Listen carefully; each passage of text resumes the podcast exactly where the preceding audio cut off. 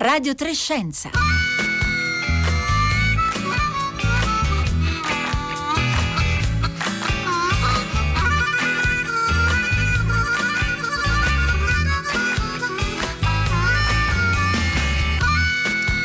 Buongiorno da Rossella Panarese, sono le 11 e 30 minuti, bentrovati, questa è Radio 3 e Scienza. Allora, sono giorni nel nostro piccolo, nel piccolo del nostro lavoro, anche complicati per le cose che, eh, che, facciamo, perché ne parliamo spesso in redazione con Marco Motta, Roberta Fulci, Costanza Confessore, Francesca Boninconti.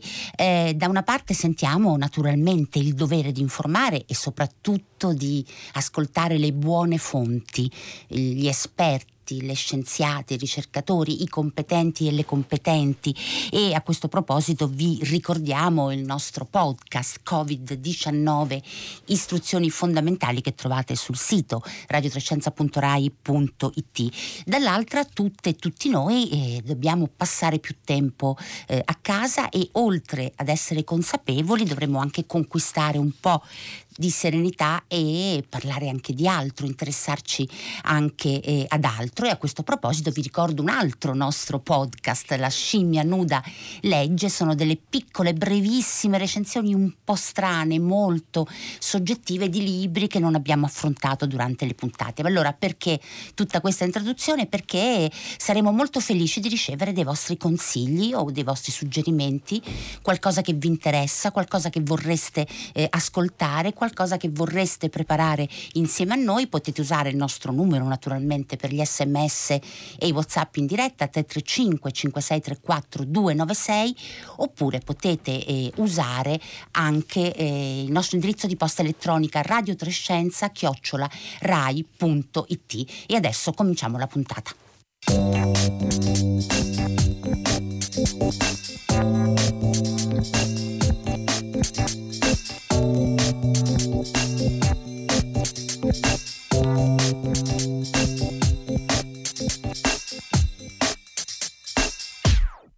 Buongiorno Nino Cartabellotta. Buongiorno, buongiorno a tutti i radioascoltatori. Grazie per essere qui con noi, lei è molto, naturalmente molto richiesto, è stato insieme a noi anche durante tutta la città, ne parla in treno, è vero in questo momento? Sono in treno, si sente benissimo, presumo, voglio dire dai, sì. la sento la perfettamente. Sì, sì. Si sente molto bene, le posso fare gli auguri di buon compleanno? Grazie, è stato un compleanno un po' particolare, ma il regalo ieri sera ce l'ha fatto il Presidente Conte che finalmente dopo dieci giorni di insistenza attraverso tutti i mezzi, voglio dire, finalmente la politica è riuscita a capire che bisognava attuare questa misura in tutta Italia perché disegnare confini regionali piuttosto che provinciali al virus uh, è un nonsense scientifico oltre che un disorientamento sociale. Ecco Nino Cartabellotta, lei è proprio entrato nel pieno delle questioni che oggi in questa prima parte di Radio Trescenza affronteremo, nella seconda parte giocheremo faremo, eh? vi proporremo un gioco eh, di, da tavolo da fare anche in due a casa con i vostri familiari, i vostri figli o, o altro. Lino Cartabellotta è presidente del gruppo italiano per la medicina basata sulle evidenze, l'acronimo è GIMBE e se avete tempo e voglia di informarvi il sito di GIMBE è una buona eh, fonte e Nino Cartabellotta voi state facendo un grande lavoro di non solo di raccolta dati ma anche di costruzione di grafici intorno a questi dati e ci state insegnando indicando come leggere questi dati per capire qualcosa o per essere consapevoli di quello che non possiamo capire. Allora, prima di arrivare a quello di cui lei parlava, cioè le misure ultime annunciate ieri dal Presidente del Consiglio Giuseppe Conte, vediamo di capire, eh, di cominciare a vedere qualche grafico. Per esempio, Nino Cartabellotta, i grafici che riguardano l'andamento dell'epidemia in Italia, aggiornati tutti i giorni con i dati che vengono dalla protezione civile, comparati con con quelli eh, eh, con l'epidemia cinese cominciata molto prima, eh, quella di altri paesi europei eh, che com- sta cominciando adesso, che cosa ci possono dire? Questa comparazione è utile e che cosa ci può raccontare? La comparazione ci dice innanzitutto che è, è, fondamentale seguire la traiettoria del virus e non guardare i numeri tutti i giorni. Noi lo abbiamo fatto sin dall'inizio con la Cina, con la provincia di Hubei, con le province confinanti, con tutto il resto della Cina e man mano lo abbiamo seguito ovviamente archiviando tutto in un'unica data room così da poter avere non solo l'aggiornamento in tempo reale ma anche eh, grafici, proiezioni, stime statistiche e quello che sostanzialmente ci ha insegnato il virus è che non conosce confini né di continenti né di stati stati, né di regioni, né di province, né di città. Per cui tutti i provvedimenti che i vari stati hanno cercato di mettere o non mettere in atto sono assolutamente incompatibili con quella che è la estrema diffusibilità del coronavirus e questo è il primo punto importante, quello su cui lei devo dire, insieme ad altri scienziati e scienziate, state diciamo, battendo da diverso Assoluta, tempo, da diversi giorni. Quindi i confini politici non corrispondono a confini sanitari quando si parla di virus. Su questo mi si permetta questa precisazione oltre che appello. Uh, tutto il mondo occidentale, inclusa uh, l'America, ha in qualche maniera guardato alla Cina un po' da spettatore, senza prepararsi all'arrivo della, dell'epidemia. Non sono stati sviluppati piani pandemici nazionali, non c'è un piano pandemico europeo e in questo momento oh, l'Italia è come se fosse eh, lo stato sfigato dell'Europa perché è quello che ha scoperto il virus, quello dove è scoppiata l'epidemia ospedaliera, i casi si sono impennati in maniera drammatica in poche settimane ma quello che succederà in Francia, in Germania, in Inghilterra, in tutta Europa e in tutto il mondo, perché fa parte della uh, capacità e della diffusibilità del virus uh, e della sua silenziosità con cui contagia le persone e poi esplode eh, tutto insieme, magari come è successo in Italia con un'epidemia di tipo ospedaliero. Mm. Ecco um, Nino Cartabellò, proprio per quello le chiedevo se i grafici di comparazione sull'andamento esatto. delle diverse epidemie che si sono succedute nel tempo, partendo da Wuhan, Cina, Italia e Francia e Germania, per esempio, che cosa, che cosa, ci dicono? Che cosa abbiamo imparato? Abbiamo imparato che il modello, la, la modalità di diffusione in Italia uh, è stata una delle più drammatiche, sia per il numero di casi in breve tempo, sia per la loro gravità. Rispetto all'incremento della curva, quindi al numero di casi che crescono ogni giorno, in Italia siamo come la Corea del Sud. Però la Corea del Sud ha avuto un vantaggio, ha avuto casi meno gravi ed è stata in grado di, di poter applicare una strategia uh, dei cosiddetti tamponi a tappeto, eh, siccome c'erano molti casi asintomatici, si era in una condizione epidemiologica di poterlo fare e di arginare eh, eh, probabilmente meglio di noi quella che è l'epidemia. Noi invece abbiamo avuto la sfortuna di avere un'epidemia ospedaliera, cioè il virus è stato scoperto e si è diffuso oh, in maniera troppo silenziosa, probabilmente era in Italia già dai primi di gennaio, quasi certamente non l'ha portato nessun cinese, ma degli italiani che magari sono rientrati dalla Cina, però per, uh, fino al 20, che fu il primo giorno quando il 38enne di Codogno è stato segnalato come primo caso battuto dall'Anza credo all'una e mezza di notte, eh, in quei mesi il virus è circolato tranquillamente, quindi poi sono stati chiusi gli aeroporti. Quindi quello che abbiamo imparato è che eh, le modalità di diffusione nei vari paesi sono, possono essere differenti, ma alla fine il virus si fa strada e si diffonde in tutti gli stati, in tutte le regioni ed è solo questione di tempo. Se mi si permette di fare un paragone diciamo, cinematografico eh, o televisivo, voglio dire, o piuttosto che radiofonico, è come se noi seguissimo su canali diversi lo stesso film, però oh, ce li abbiamo differenziati nel tempo, di settimane, di mesi, però alla fine poi eh, le modalità con le quali esplode il virus sono praticamente le stesse in tutto il mondo. Ecco, questo è molto interessante, tra l'altro ci sono diversi messaggi al 335 5634 296 che appunto chiedono la differenza perché in Italia così tanto e in Francia e in Germania di meno e mi pare che lei abbia eh, risposto. Ricapitolando, anche negli altri paesi l'andamento sarà nel tempo eh, simile. Le differenze che riguardano l'Italia sono legate alle infezioni ospedaliere perché questo le ha rese meno evidenti, ho capito bene? Cioè essendo già in ospedale i pazienti è stato capito meno velocemente. Paradossalmente noi profani pensiamo che in ospedale si capisca prima, invece in realtà non è così. Eh no, non è così perché noi, come dicevo, abbiamo scoperto l'epidemia, eh, o meglio, da noi l'epidemia si è presentata come epidemia ospedaliera eh, e quindi in pochissimo tempo noi abbiamo identificato tantissimi casi molti dei quali gravi, perché l'epidemia ospedaliera ha come drammatica conseguenza quella di eh, infettare pazienti che stanno in ospedale e anche operatori sanitari. E poi, avendo raccolto un numero molto elevato di casi in poco tempo ed avendo effettuato quella che si chiama tracciatura dei contatti, eh, il numero è aumentato in maniera quasi impressionante, siamo arrivati a 10, quasi 10.000 casi ieri.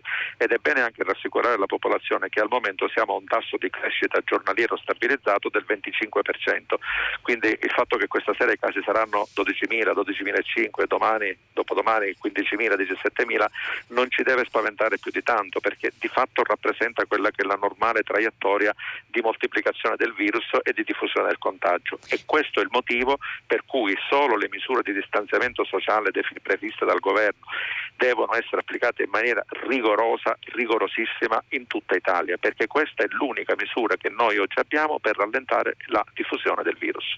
Ecco, Nino Cartabellotta, lei ci sta dicendo, eh, leggiamo pure i dati assoluti che ci vengono comunicati ogni sera dalla protezione civile, ma ricordiamoci che la cosa importante è l'andamento dei dati, per cui potete andare sul sito di Gimbe, eh, di cui Nino Cartabellotta è presidente, per avere un aiuto ad interpretare ecco, questi andamenti. È così? Su questo volevo anche comunicare ai radioascoltatori che proprio da due giorni abbiamo lanciato un sito ad hoc che si chiama coronavirus.gimbe.org dove i grafici vengono aggiornati quotidianamente e vengono utilizzati dalla stampa, dai cittadini anche per la comunicazione pubblica perché i freddi dati che vengono comunicati tutti i giorni dicono poco su quello che sta succedendo sia in termini di distribuzione geografica sia in termini di gravità dei quadri che si presentano nelle varie regioni.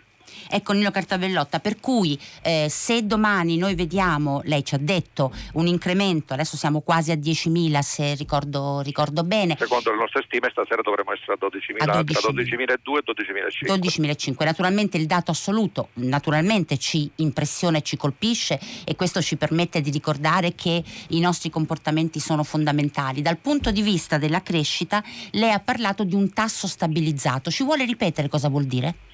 Significa che ogni giorno oh, quello che si valuta in epidemiologia, anche per valutare poi nel tempo l'efficacia delle misure di contenimento, è rispetto a ieri in percentuale quanto cresce, cioè l'unità di misura non è il numero assoluto dei casi o il numero di casi in più al giorno, è il tasso di crescita giornaliero e questo tasso di crescita oggi è intorno al 25%. Perché ho utilizzato l'aggettivo stabilizzato? Perché durante le primissime fasi eh, ci sono degli zig zag che sono legati ovviamente sia ai numeri che si moltiplica in maniera un po' irregolare, sì abbiamo avuto anche un ritardo oh, nel trasferimento dei dati dalle regioni al Ministero, per cui se si guarda la curva nei primi giorni c'è una sorta di sale scendi, quello che si chiama in epidemiologia effetto yo-yo. Mm-hmm. Dal 2 marzo di fatto questo dato è utilizzato in un range di incremento percentuale che va dal 10%. Mm-hmm. Ecco Nino Cartabellotta, mi sente lei bene? Mm, io la sento un po' meno bene e quindi insomma quando vedete nei grafici un zigzag troppo accentuato quello potrebbe essere riferito a delle modalità con cui arrivano i dati. A volte i dati possono ecco, arrivare l'altra cosa, l'altra cosa, importante da sottolineare è che l'epidemia diciamo oh, quando, si, cioè, quando, si, appiattirà la curva uh, noi avremo vinto il virus quando il tasso di incremento giornaliero avrà raggiunto lo 0% cioè quando non ci saranno più nuovi casi uh, ma se, saremo semplicemente a seguire quelli che sono sono già i pazienti contagiati. Ecco, naturalmente Nino Cartabellotta allo stato attuale, prima dicevamo che cosa i dati ci possono dire e che cosa i dati ancora non ci possono dire, ecco allo stato attuale noi non possiamo capire eh, a che punto siamo. Allora non lo possiamo capire, o meglio lo dobbiamo capire tenendo conto che nel Paese abbiamo tre, gran, tre contenitori. Che cosa significa questo? Noi abbiamo, eh, rifaccio un po' l'esempio del film, tre film che vengono proiettati in sale diverse in tempi diversi. Il primo film è quello della Lombardia, Veneto ed Emilia Romagna, che è l'area in cui è stato identificato il virus. Il secondo è rappresentato da quello di alcune regioni vicine, in particolare eh, il Piemonte e le Marche. E il terzo contenitore e il terzo contenitore eh, non riusciamo a sentirlo. Uh, mi sente Nino Cartabellotta? Mi sente? Scusate ascoltatori e ascoltatrici, ma naturalmente eh, le linee telefoniche, poi per di più Nino Cartabellotta è in treno, noi gli siamo davvero molto grati di essere a disposizione. Eh, Nino Cartabellotta eh, è in linea con noi? No, lo stiamo, lo stiamo eh, richiamando. Allora, intanto stanno arrivando un sacco di eh, domande. Eh, ci dicono, può spiegare meglio cosa vuol dire epidemia ospedaliera?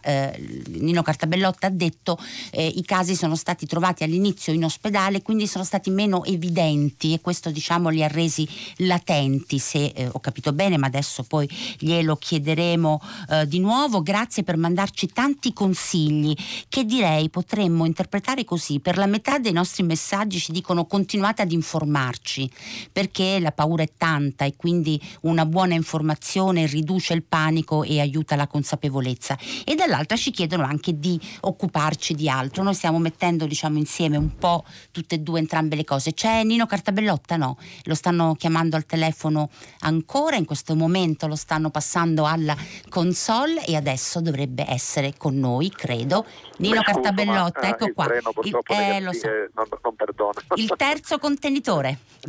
Il terzo contenitore è rappresentato da tutta l'Italia. Che cosa significa questo? Che la, la, crescita del numero dei casi, sia in assoluto sia in termini percentuali, va monitorata su questi tre contenitori, perché oggi se noi guardiamo alle altre regioni, cioè tutto quello che sta fuori da Lombardia, Emilia Romagna e Veneto, il tasso di crescita giornaliero non è del 25 ma è del 45%. Quindi eh, se noi in queste regioni dieci giorni fa avevamo una manciata di casi, ieri erano più di mille. Allora Ah, è questo il senso delle misure di contenimento, cioè oggi quanto più precocemente eh, sono adottate, quanto più si rallenta questa diffusione del virus, che ribadisco non va guardato in termini assoluti, ma va guardato qual è l'incremento percentuale dei casi rispetto al giorno precedente. Appena questo incremento comincia a scendere significa che le misure di contenimento stanno funzionando. Mm. Quindi appena mh, mm, noi vediamo una ulteriore stabilizzazione, no? Diciamo, eh, posso dire così? No, no. no. Quando, no, scendono, quando scendono? Quando scende l'incremento percentuale che corrisponde nella curva dei casi assoluti all'appiattimento della curva. Ok, Nino Cartabellotta, naturalmente gli ascoltatori ci chiedono domande che forse a cui più facilmente risponderebbe un virologo. Eh, io provo a fargliene almeno una perché insomma almeno la, la, sua mente scientifica, il suo metodo ci può aiutare perché ieri è uscito sui giornali uno studio cinese in cui si parlava di persistenza del virus eh, a distanze maggiori di un metro, un metro 82, persistenza sulle superfici. Lei cosa ci consiglia per informarci in modo reale? Non reticente e non soprattutto panico inutile. Assolutamente, in questo momento la gente è alla ricerca di informazione su tutto. Eh sì, siamo alla ricerca, però eccolo, prego, no, ricominci, momento, Cartabellotta, ricominci, oggi la gente è in cerca di informazioni. Mm. La ricerca di informazioni impulsiva anche da parte delle persone porta a identificare degli studi preliminari che in questo momento hanno lasciano un po' anche il tempo che trovano, tutti i risultati della ricerca devono essere confermati, stabilizzati, quindi non si può dare ascolto a tutte le teorie che vengono pubblicate anche sui giornali, quindi bisogna stare tranquilli in questo momento. Ecco, riduciamo, insomma, e applichiamo la distanza sociale con, uh, con, con serenità e consapevolezza e, e, questo naturalmente è la misura più importante di tutte, come, Nicola, come Nino Cartabellotta ci sta dicendo da molte settimane. Allora, un'ultima cosa, Nino Cartabellotta, ci ripete l'indirizzo del sito dove si possono trovare i grafici che voi eh, ogni giorno ci proponete? No, no, va bene. Ok, allora potete andare anche sul motore di ricerca e trovare GIMBE, eh, eh, GIMBE, che sarebbe l'acronimo di Gruppo Italiano per la Medicina basata sulle evidenze e raggiungerete sicuramente il, il sito di cui parlava eh, Nino Cartabellotta, che ringrazio, eh, non ci può ascoltare, ma io lo ringrazio moltissimo per averci dato questi minuti. E adesso, sì, c'è? Nino Cartabellotta? Sì, sono qua. La stavo, stavo già allegramente no, salutando, no, invece per fortuna, so. prego. Eh, eh, coronavirus.gimbe.org coronavirus.gimbe.org. Buon ecco, compleanno, dove? buon viaggio. Grazie, grazie a voi, grazie. grazie davvero di essere stato qui con noi adesso e adesso Fiorello. Ciao da Fiorello, come state ragazzi? Tutto bene? E allora, ho un'idea per tutti noi, ho un'idea, visto il periodo, ma perché non stiamo un po' a casa?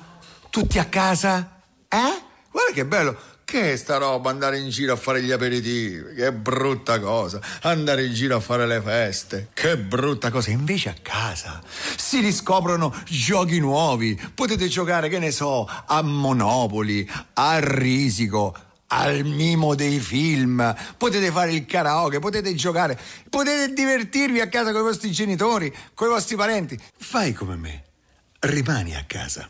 Vicolo Stretto, Parco della Vittoria. Dai, è bellissimo.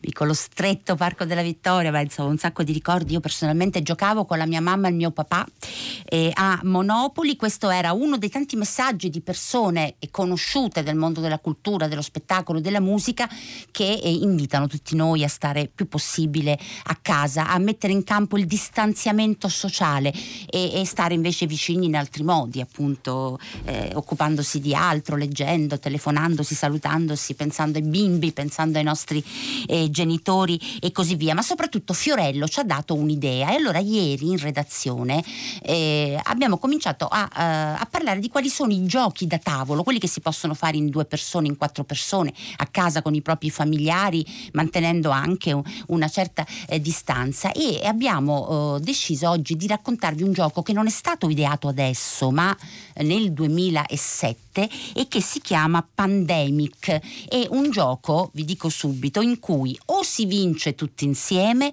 o si perde tutti insieme. Non so se questo messaggio vi risulta abbastanza, come dire, conosciuto. Roberta Fulci. Buongiorno Rossella, buongiorno a tutti gli ascoltatori. Allora, Roberta Fulci in realtà si trova nella regia del programma, ma come già diciamo nel corso dei nostri programmi, anche noi stiamo mettendo in campo interventi di distanziamento sociale, per cui in studio ci siamo uno per volta e, e in regia cerchiamo appunto di mantenere le eh, distanze. Allora, Roberta Fulci, Pandemic 2007, ci sono varie versioni, noi ieri pomeriggio siamo andati a comprare la versione di base che vi, che vi eh, consigliamo consigliamo costa quanto Roberta? 30... 35 euro più o meno. 35 euro. Mm, raccontaci la scatola e cosa c'è sotto, cosa c'è dentro. Allora, la scatola contiene un tabellone eh, in cui c'è il planisfero, quindi tutto il mondo, eh, le capitali del mondo collegate da, eh, da, tratteggi, per cui ci si può spostare con delle pedine, un po' come insomma, i giochi classici. Come il risico? Come risico, esatto, sì. Però abbiamo delle,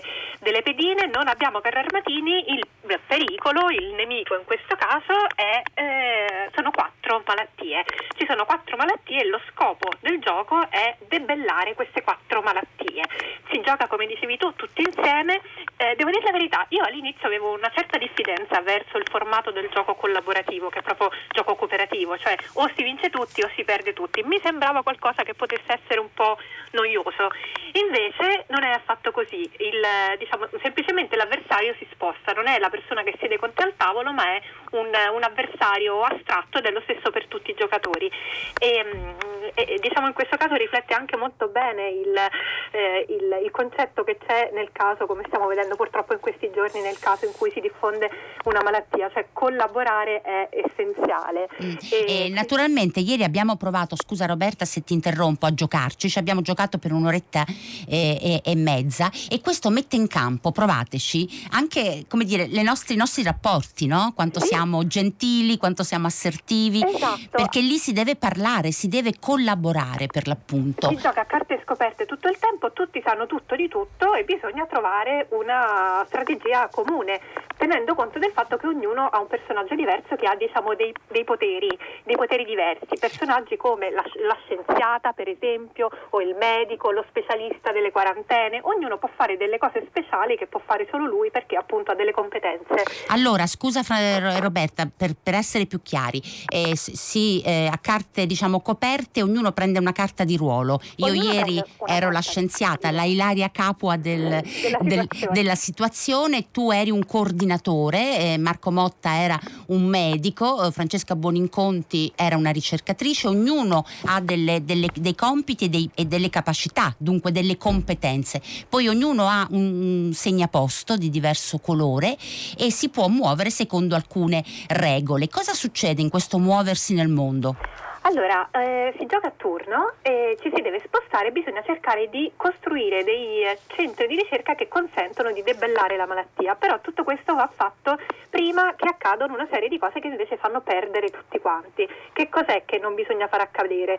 Non bisogna aspettare troppo tempo per intervenire, non bisogna permettere che si verifichino troppi casi, i casi sono rappresentati con delle, dei cubetti colorati che rappresentano il diffondersi della malattia e non bisogna lasciare che si creino nelle città troppi, un numero troppo grande di focolai. Se succede una di queste tre cose tutti quanti insieme si perde. Se invece si riescono a curare le quattro malattie che sono rappresentate da, da cubetti di diverso colore, eh, se, se si riescono a curare queste malattie prima che si verifichi una di queste tre cose, tutti insieme si vince la partita. Allora ci sono un po' di cose che ancora non abbiamo detto, cose più operative che possono servire agli ascoltatori che fossero interessati, cioè in quanti si può giocare? Si può giocare da 2 a 4, ci sono poi tante espansioni per cui si può giocare perfino da soli o fino a 6 persone.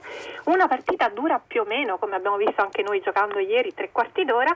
L'indicazione della, mh, dell'età sulla scatola è da 8 anni in su. Devo dire che io trovo che sia un 8 anni in su, diciamo, per ragazzi allevati da giocatori molto forti. Ecco, forse 8 è un po' una valutazione bassa, insomma, diciamo, c'è da, da perdere un po' di tempo per capire le regole, però poi dopo poco tempo ci si così ci, eh, si capisce il meccanismo e si riesce a giocare insomma abbastanza in fretta usando tutte le risorse del gioco. Allora, la cosa che a me personalmente ha colpito di Pandemic, perché questo è il gioco da tavolo di cui noi stiamo eh, parlando, è il fatto che mette in campo i nostri, i nostri, modi di ragionare. È un po' quello che sta succedendo nell'affrontare eh, il coronavirus, i comportamenti che mettiamo in campo, chi mette la mascherina continuamente se ce l'ha, chi la mette solo in certe occasioni, chi esce per venire venire al lavoro poi non esce più. Ognuno di noi cerca di trovare il giusto compromesso per tutelare se stesso e gli altri e le cose che, che deve fare. E in questo gioco è esattamente così.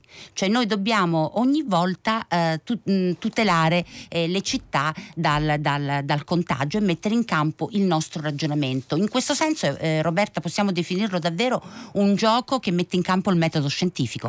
Assolutamente, anche perché eh, riflette molto bene alcuni meccanismi che stiamo imparando a conoscere in questo periodo. Per esempio, il fatto che spostarci anche quando stiamo facendo delle azioni a fin di bene per arginare l'epidemia eh, comporta una contaminazione, cioè appena tu ti muovi da una città all'altra, anche se sei il medico e stai andando a curare, ti lasci dietro una traccia che viene poi rappresentata sotto forma di, eh, di contaminazione. Tenete presente che questo gioco ha avuto, eh, dicevi Rossella che è nato nel 2007, ha avuto un enorme successo, è il, poi il capofila, il capostipite di questa categoria di giochi chiamati appunto cooperativi in cui o tutti si perde o tutti si vince, ha portato questo formato, eh, lo ha reso popolare, eh, è stato sicuramente questo insomma, il primo del suo genere. E addirittura il Guardian l'ha definito il miglior gioco mai creato, ha una quantità di fan tra i, eh, gli, gli estimatori del genere veramente veramente enorme, ha vinto anche molti, moltissimi premi. Ecco, non vi preoccupate se all'inizio leggete le istruzioni di questo gioco da tavolo che si chiama Pandemic e vi sembra complicatissimo. Noi vi consigliamo di dare una letta molto veloce, una lettura molto veloce e poi di entrare subito nel gioco. Allora Mara ci dice, e se perdiamo tutti? Che paranoia! Allora, intanto poca paranoia perché le malattie non hanno nome in questo gioco, hanno solo dei colori, gialle, blu, nere, rosse. E se perdiamo tutti, quando è che si perde e quando è che si vince? Allora, si perde eh, se si verifica uno dei tre scenari che citavo prima, cioè abbiamo aspettato troppo tempo, quindi in sostanza finiscono le carte, abbiamo lasciato che si verificassero troppi casi e quindi finiscono i cubetti che rappresentano eh, le malattie, oppure abbiamo lasciato che si crea, creassero troppi focolai. Il focolaio è un effetto a cascata per cui eh, quando c'è un'epidemia eh, non, non si riesce, la squadra non riesce ad arginare la diffusione della malattia e dopo un tot di focolai diversi eh, insomma, si, si, raggiunge un numero massimo di focolai per cui si perde tutti quanti. Quando è che invece si vince? Si vince quando la squadra riesce a curare tutte e quattro le malattie. È interessante che curare non implica debellare, cioè la malattia non deve scomparire dalla faccia della terra e dal, dal tabellone completamente, però bisogna aver trovato una cura, per cui in quel momento i cubetti che si trovano sul tabellone ci sono ancora, ma è più facile liberarsene perché? Perché c'è una cura e quindi il paziente si può trattare. Allora, un ascoltatore o ascoltatrice dice impressionante infantilismo, il gioco per essere più uniti insomma essere un po' bambini e bambine non è che sia un difetto e soprattutto eh, impariamo, insomma ritroviamo il gusto di fare delle cose a casa, tra cui leggere libri con il nostro podcast La scimmia nuda legge che trovate su radiotrescienza.rai.it oppure giocare a Pandemic che è un gioco da tavolo molto amato eh, e molto famoso di cui abbiamo parlato con Roberta Fulci. Allora, chiudiamo Radio Trescenza di oggi. Grazie per averci mandato tanti e tanti consigli, continuate eh, a farlo. Ora è il momento del consueto concerto del mattino. Noi disinfettiamo tutto, microfono, cuffie, eccetera, e accogliamo in studio Arturo Stalteri. A domani.